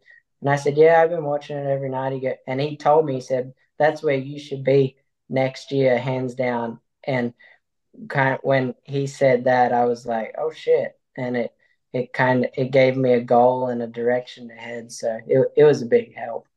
Uh, well, how did you and Stetson get traveling together then, Ky? I never ever uh, asked you guys that. We we just met. Oh, I got a good story about that. we we met. That's what this is all about: is good stories. the uh, the winner of 2020, I had a bull drawn that I I'd been on a bull that he had drawn, and he just messaged me about it, and then I seen him in San Antonio, and we were chatting and stuff. Well, then towards the end of the summer that year, there was quite a few rodeos up around Utah that I was going to and stuff, and there was one in Salt Lake City, and then a week later with the tour finals in Rapid City and he said, Well, hell, just fly up, do Salt Lake, and then you can come back and stay at the house for a week, and then we'll go to Rapid City together. And then after that, you can fly back to Texas. I said, Okay, no worries. So I go to Salt Lake, go back to his house. I can't remember if it was like the second or third night I'm there. I had only just met Rusty, Ryder, and Statler, actually. Or I might have seen him once before that year, but like first time ever actually spending any time with them. And I I knew Stetson somewhat decent, but we hadn't been hanging out that long. And we're at Stetson's house and his mom and dad are over, Rusty, Ryder, Statler, and uh Ryder and Rusty's family are over. Like the whole family's pretty much there. So 47 and, of them yep. and I'm sitting in the lounge room, and a few of them are up around the kitchen and scattered through the lounge room. And I guess Stetson had been paying Statler to mow his lawn. Well, Rusty and Stetson were having beef, and Rusty told Stetson that he should just mow his own fucking lawn. and oh, Stetson said, Well, how about you don't fucking worry about it and mind your own business? Well, then with that, it turned into a whole family brawl. and I'm just sit I'm just sitting in, in the lounge chair, just looking around the place, whistling, twiddling my thumbs, and Rusty and Stetson and Ryder and Statler in the I think Cody was in it too, in the kitchen, just complete all out brawl, and then it ends up outside. you know what? That's hilarious. We got that story on our second. Was Cherie our second pod? Yeah. And we had the boys on. Or one I of think, them right off the start. Yeah. Yeah. Yeah. We asked the question if they ever get at like who's the toughest. And that story come up. And then Cherie's like, Yeah. And Ky was here for the very first time. I felt so sorry for that boy. She said, Yeah, had to listen to it all. Would they? Uh, Did they actually throw down? Did they go at it? Like, would they get scrapping or wrestling? Or oh, they go? Yeah. It, it was pretty freaking heated, and I was like, "Holy shit!" And I Stetson's got a basement at his house, so I just kind of went down there. I'm like, yeah, I got this is none of my business. I went down there and hid. Stetson comes down. He goes, "Man, I'm I'm so sorry." He's like, "Does this usually happen in like do you does this happen in your family?" I'm like, "Oh yeah, man, it's fine. This, this happens all the time. I'm used to it." and then like I think a year later, I told him, "No, this doesn't happen in my family." Uh, you were up. You, let's go. you, you were up the next morning mowing everybody's lawn, getting it all tied Yeah, up. fuck, yeah, yeah. yeah. Stetson woke up to a lawnmower and Ky's out there feet, just giving her. Hey Ky, what's the what was the situation with the pirate suit for Hayes Weight? How did that all come about? Oh, so if you're if it's either your rookie year and you make the NFR, or it's just your first time making the NFR, so like you're an NFR rookie, if you fall off your first round ball, you have to. There's a consequence. You have to do something, and pretty much all the other guys in the locker room tell everyone before they get on like what their consequence will be if they don't make the whistle. So uh, Cullen Telfer was Edward 40 hands. He had to drink two 40 ounces Mhm. after like round two or something and couldn't leave until they were all gone. Ooh. Did you tape him to his hands? Yep, taped Yeah. him to his hands. Nice. And then Hayes' weight was his consequence was he had to wear a stupid costume in the grand entry. So Cody Rostockyj, the bull run director, he went and bought him that pirate suit, made him wear it, and then they fined him two hundred dollars for not being in Western attire. I wonder what the fine was gonna be. Yeah. yeah. I think I'd take the two hundred dollar fine than the forty ounces. Yeah. Oh, Yeah. yeah. Yeah, fair enough. And he's all was- over everywhere in the pirate suit. It was funny actually. Uh, in 21, when JB made the finals, they told him, "You're gonna have to drink two 40 ounces before you get on the next night. If you fall off your first round ball." He he laughed. He said, "Hell, I'd do that anyway." I'm doing that tonight. Yes. Wasn't gonna be a punishment for that guy. Fuck. hey man, well we've held you here, and that was you know a lot of the the talk was the the NFR stuff, right? And obviously, uh, the biggest biggest ten days of your life, I'm sure, and and it was pretty cool to be able to follow along and watch it. And I did want to get your opinion on a lot of it because, like you say, there's you know there's the both sides of it. So it's great to hear your side of the story and know that now you're you're going to take some time and, and get shit lined out and be ready to go and got that gold buckle in your pocket. And I'm sure that a guy like you, that's not uh, not the end goal, right? What's the what's the moving forward plan? Win some more of those PBR. What's in the future for our for our guy Ky John here? Def definitely try and win a few more, whether it be PRCA or PBR. Mm, leaves Nice. it open. Good answer. All right, Yeah. Scott's got our Scott's got our infamous questions for you. Uh, hey, Ky, uh, congratulations, man. 2023 world champion. Uh, probably a childhood dream come true. And uh, in my opinion, and probably everybody else around the world, you are the epitome of not being a pussy. It was so fucking good to see and watch. But this is the NFP podcast. You know what our take is on it. What's yours? No fucking pussies. Come on, let's get it going. Only you can keep me rolling. At a quarter to three, you know what I need.